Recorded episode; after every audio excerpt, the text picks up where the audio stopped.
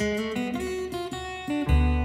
い始まりました。映画夜話南海館のちょっと聞いてなこの番組は岩本金属株式会社の協力でお送りいたします。こんばんは南海館館長の吉田と。こんばんは京都のカルチャーを発信するウェブマガジンアンテナの川端です。はい今日もよろしくお願いします、はい、お願いします。いや今日はねまたもりもりで皆さんにご紹介したい内容が、はい、あの9月17日から9月26日まで、はい、南海館でまたボイドサウンド映画祭をちょっと開催しようと思ってて、うんうん、今回はミュージックフィルムフェスティバルということでね音楽映画の特集をするんですよ。はい、はい、まあなかなかライブとか行きづらいご時世やからね。うん、すごい映画館で盛り上がってもらえたらなと思うんですけれど、うんうん、あのところで最近よく耳にするこのボイドサウンドっていうのなんとなくは分かってるんやけど、うんうん、一応どういうものなのかっていうのを説明してもらってもいいですか？えっとねまずボイドさんっていうね、うんうん、あのところがあってボイドさんって爆音映画祭とかをね全国各地で、まあややられてるんですけれど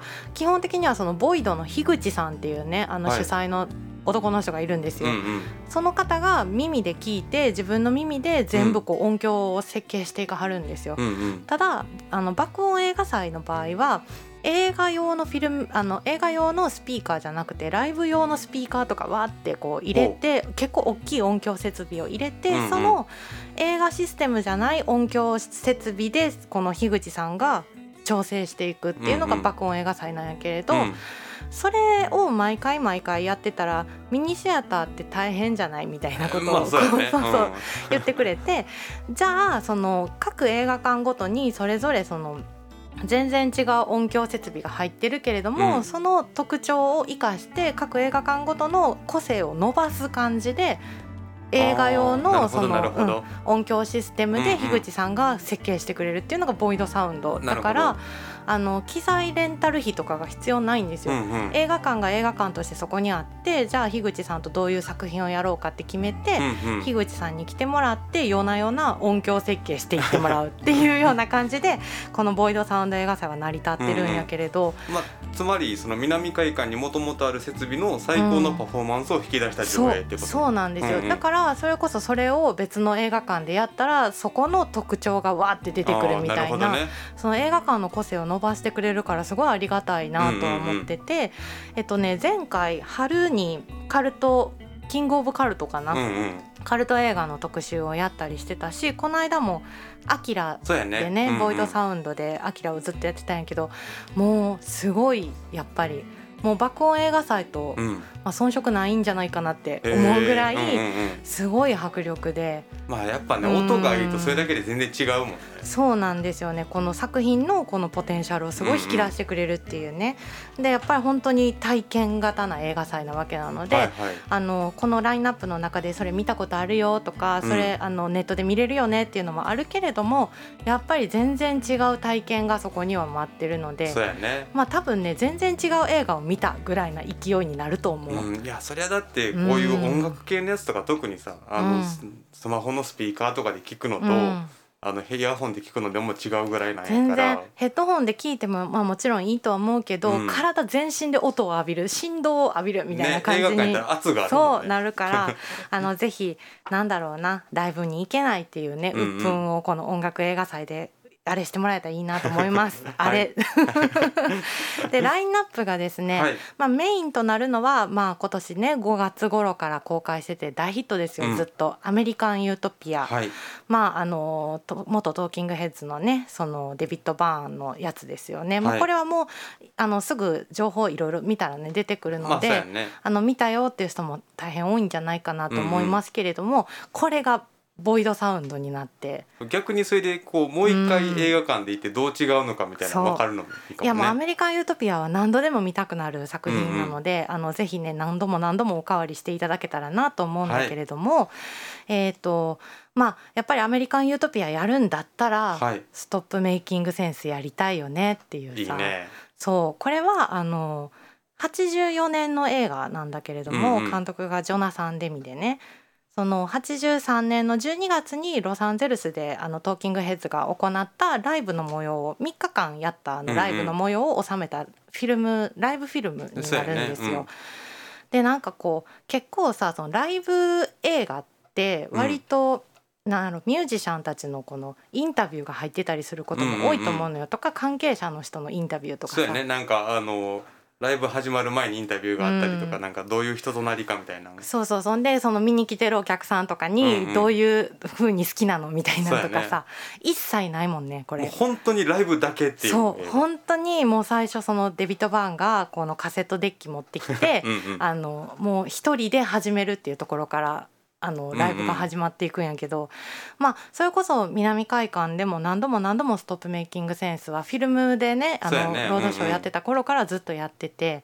あのスタッフもみんな大好きやしまあでも久々にこう見返したけどやっぱ最高やなって思うよね。うん、いやこれ自分昔その南海館の休館の時に見てて、映画館の。であの今回久しぶりに見直したんやけど、うん、なんかあの時の感動と違うなと思って。あ家で今回見返したそうそうそう家で見返したんやけど、うんうん、なんでかなってもちろんむちゃくちゃいいんやけどさ、うんうん、あのこのライブっていうのが特殊な構成になっててさ、うん、こうまあもちろん一人ずつそのメンバーが1曲ごと追加されていくみたいな構成も特殊なんやけど、うん、途中から真っ暗になるのよねこれライブ自体が。ねうん、でこう本当に照明がバーンって当たってるデビッド・バーンの顔とマイクしか映らへんみたいな、そういう本当に影だけしか映ってないみたいなシーンとかがあったりして、うん、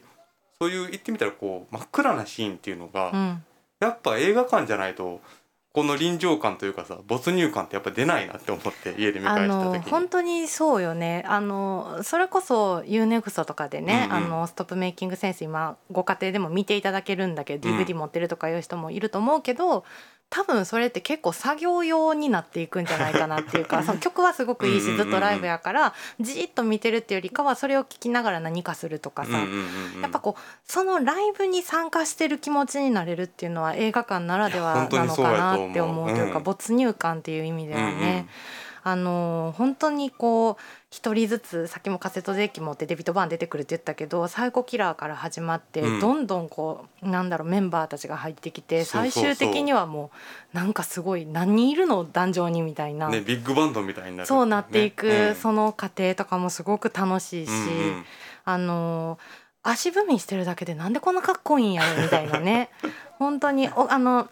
ポスターでも有名なカットあるけど、すごい大きいスーツ起きるのよデビッド・バーンが。あのガッバガバのやつ、ね、ガッバガバのやつ、うん、あのもう本当にもう「ストップメイキングセンス」っていうタイトルだけあってもう意味考えたらあかんのよ。なんで大きいスーツ着てるんやろうとかね。そういうことじゃないのよねっていう、本当にこう感じてもらえる映画かなと思うし、うん、なんかエンターテインメントの塊みたいな、ね、っていう感じ。アメリカン・ユートピアで初めてデビッド・バーン知りましたって「トーキングヘッズ」あの聞いたことないんやけどっていう人でも絶対楽しめる映画やなと思うので。あのぜひ「ストップメイキングセンス」と「アメリカン・ユートピア」セットで見に来てほしいなと思うんやけど、はい、今回そのラインナップ9本あるのよね。うんうんうん、でその中でもちょっと一本だけ毛色が違うなっていうのが多分あると思うよね、うんうん、タイトルは「幸せをつかむ歌」っていう作品で、はい、メリル・ストリープが主演の映画なんやけれど、うんうん、まあ、なんでこれ入ってるかっていうと、まあ、監督がまず「ストップメイキングセンス」と同じジョナサン・デミが監督してるっていうのと、うんうん、ボイドの樋口さんがこれをやりたいってすごい一押しで入れてくれてるのよね。う。んうんうん、で私その2015年のアメリカ映画なんやけど、うん、もう完全に見逃してた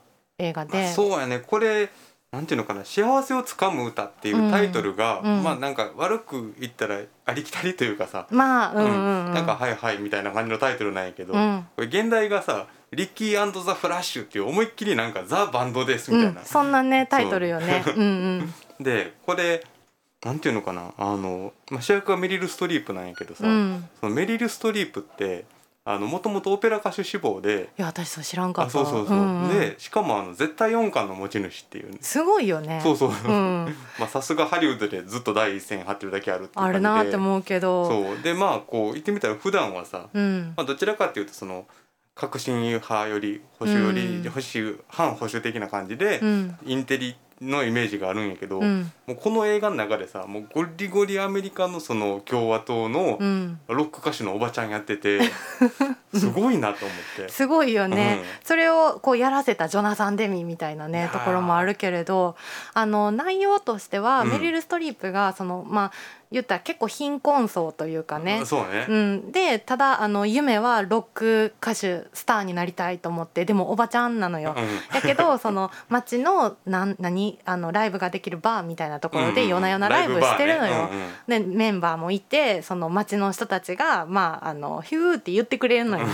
でもそのメリル・ストリープはまあもともとはあの旦那さんがいて、うん、子供も3人いて、うんうん、でその旦那さんは割と富裕層なわけなのよね。離婚して夢を追いかけて、まあ、自分はまあまあ言ったらどん底にいるわけよね、リル・ストリップは。である日その元旦那から電話かかってきて、はい、娘がやばいみたいな、うんうん、その娘がその結婚してたけど離婚されてしまってもうもう闇に病んでるからこうちょっと助けに来てくれみたいな感じでメリル・ストリップがその娘というか家族に会いに行くんやけれどやっぱりゴリゴリのロックバンドのおばちゃんやからさ、ね、もう全身真っ黒じゃらじゃらにつけて髪の毛も三つ編みしてメイクめっちゃ濃いみたいなその富裕層の街に行くと浮きに浮くわけなんよ。でみんなから白い目で見られたりもしない。家族からも白い目で見られてる。うん、でもなんかこうその中であのちょっとずつこう家族の絆をこう回復していくっ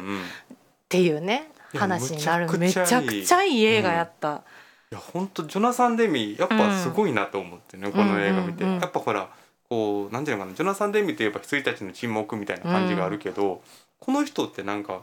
フィルモグラフィー通してみると逆にその羊たちの沈黙がちょっと浮いてるぐらいの感じで。逆にね。そうそう。なんかこう人となりみたいなのを映すのがすごいうまい監督やなと思ってさ、うんうん、この映画もなんかこう、まあ、言ってみたらそのザ民主党支持者みたいな、お金持ちの中にこう貧困の共和党のおばちゃんが入っていくっていうカルチャーキャップコメディ的な雰囲気もあるんやけど、やっぱそれ以上になんかそのそれぞれの人がさこうちゃんと現代の代弁者の一人になってるみたいな。あ確かにね、うん、それぞれが本当にそれぞれの意味を持って生きてて。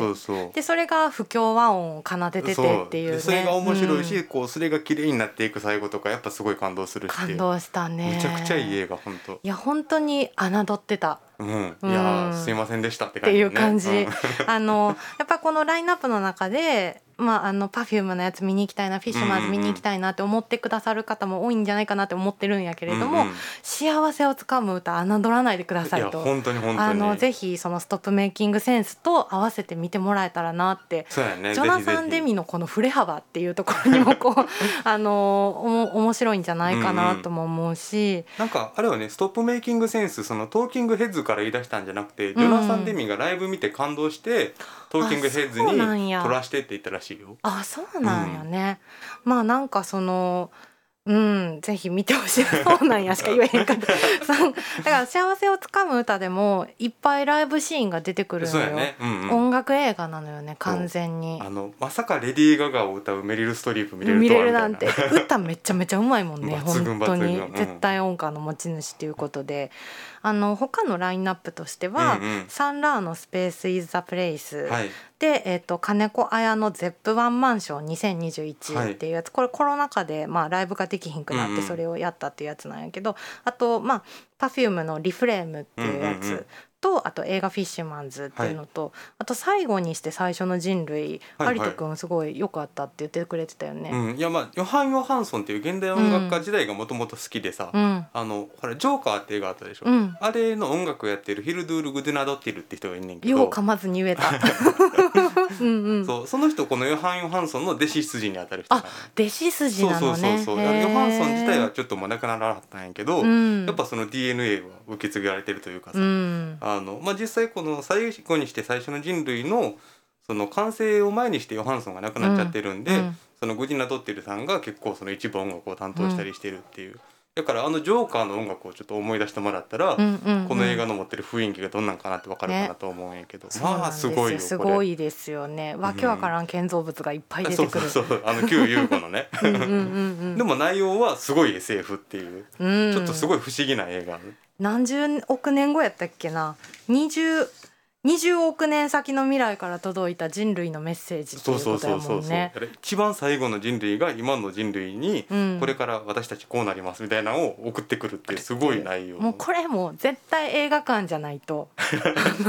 没入できない、ね、間違いない間違いない、うん、すごいあのいい音に仕上げてくださると思うので、うん、これも楽しみにしてほしいんやけど私は本当にこの中で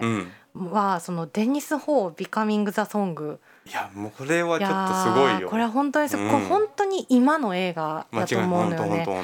あのもう私はデニス・ホー自体は知らんかったけど、はいはい、まあ、香港ポップス界のスーパースターなんでしょう。そうやね。まあうん、あの自分も歌手としてのデニス・ホーそこまで詳しくはないんやけど、うん、あのジョニー・トーがさ脱名金ってが作ってて、うんうんうん、まあ、それの主役やってたりとか、まあ、女優業女優さんとして知ってたっていう感じなんやけどなるほどね。そう。でまあもちろん今香港ってさ、こう言ってみたら返還以降まあその本土の方との関係で結構ぐちゃぐちゃになってるわけでさ「ね、乱世美貌」みたいなすごいいいドキュメンタリーも作られてるけど、うん、そのまあ本当にコロナ禍直前ぐらいまでの活動にまさかデニス・ホーこんな関わってるとはっていう。っていうね雨傘運動を含めて、うん、もう本当にこう著名人の筆頭に立ってたみたいな。なんかそのなんかね年代的には日本でいう安室奈美恵世代がそのと その世代の当時の香港ポップスターが90年代とかで大ヒットしててそれこそ香港だけじゃなくて中国本土でもツアー回ったりもうファンの人がいっぱいいる状況やったにもかかわらずその名声とかまあ、富とか全部ねバーって捨ててものすごい売り上げ減ってるらしいねんけど今やっぱこういう活動されてるから、ね。うん、あの全部捨てて自分はその香港の人たちのために声を上げるんだって言って、うんうん、あのもう活動家になってはるんですよ。あのデモの一番最前線にっていう。そうすごいよね、うん、で自分がこうやって最前線にいることでみんながこう勇気づくんやったらみたいな感じのところもあると思うし、うんうん、その一方でその LGBT の問題とかにもそ、ね,、の、まあ、自分はそのレズビアンなんだっていうことをまあ割とこうちゃんとそうね堂々と。そうそうそう、言ってはったりもしてまああのさらけ出せる部分はもう惜しみなくこう自分のことは言っていくよと。それで何かが変わるんだったら、みんなが勇気づくんだったらもう隠すことなんて何もないみたいな感じで、うなんかすごい感動して打ち震えた私これ見て。いやでもこれは本当ね、うん、なんて言ったらいいのかな。あのまあ、言ってみたらそのデニス・ホーっていうさ歌手の人をずっと追いかけてるだけなんやけど、うん、もうそれだけでこの香港の近代史が分かっちゃうっていうすごい映画。そうそうそう、うん、そうなのよね。でもっともっとこのデニス・ホーを英雄っぽく描くこともできたと思うんやけど、うんうんうん、なんか本当に素の部分っていうかデニス・ホーっていう人を素朴にこう見せてくれるっていうか、う、ね、なんか。応援したいなって思う。わかるわかる。うん、一個人というか一香港人としてのデニス・ホーみたいな。そうそうそうそうそう、うん、いろんな葛藤を抱えてはるし、うんうん、そのそれこそあの自分がレズビアンであるっていうことをこうカミングアウトすることもすごく悩んでたっていうところであるとか、うんうん、人間としてのデニス・ホーがすごく知れるしあの当時はそれこそ、まあ、日本で言ったらドームツアーみたいなね、ことをされてた方がちっちゃいそのライブハウスで、うん、でもこういう場の方がみんなの心に響くのよねみたいな感じでさ、ね、気さくにライブしてたりとか。うんうん、で実はその9月ももうつい先日の話、はいはい、9月6日から12日の間にもともと香港でライブを予定されてたそうなんやけれどそれがなんと9月1日に急遽中止が発表されててまあなんかあの香港のそのホール側からちょっともう NG でって言われてはったりとかもしてはって。やっぱ本土の方から圧力かかったんや、ね、多分そうやと思う、とかまあ忖度なのか分からへんけれども、今まさに NOW で戦ってる女性なのよね。なんか、まあ、やっぱりなかなかその香港の歴史とかに詳しくないしとかさそういうの分からへんしっていうのでこう見るのをやめがちなドキュメンタリーだったりもするんやけれども、ねうんうん、香港ポップス分からへんなとか。とか、うん、デニス・ホーって誰とかそういうことじゃなくて、ね、ちょっと見てみてっていう本当に。そうぜひ見てほしいなと思ってて。まああのこうやってバーってラインナップ並んでる中でも「幸せをつかむ歌」と「デニス・ホー」ってちょっとね毛色が違うように見えがちなんやけれども、あの見て損はない。そうどっちも本当世界の今っていうのはすごいバシッと作ってる映画で感じれるかなと思うので、うん、まあぜひねあの見に来てほしい9本ありますのでね。はい、それはちょっと全部すごいね。うん、うん、あのなんだタイムテーブルとか南海館ホームページに載っかってますので、はい、ぜひチェックいただければと思います。はい、はい、今日はボイドサウンド映画祭についてお話ししました。はい、じゃあまたお会いしましょう。この番組は岩本金属株式会社の協力でお送りいたしました。ありがとうございます。ありがとうございます。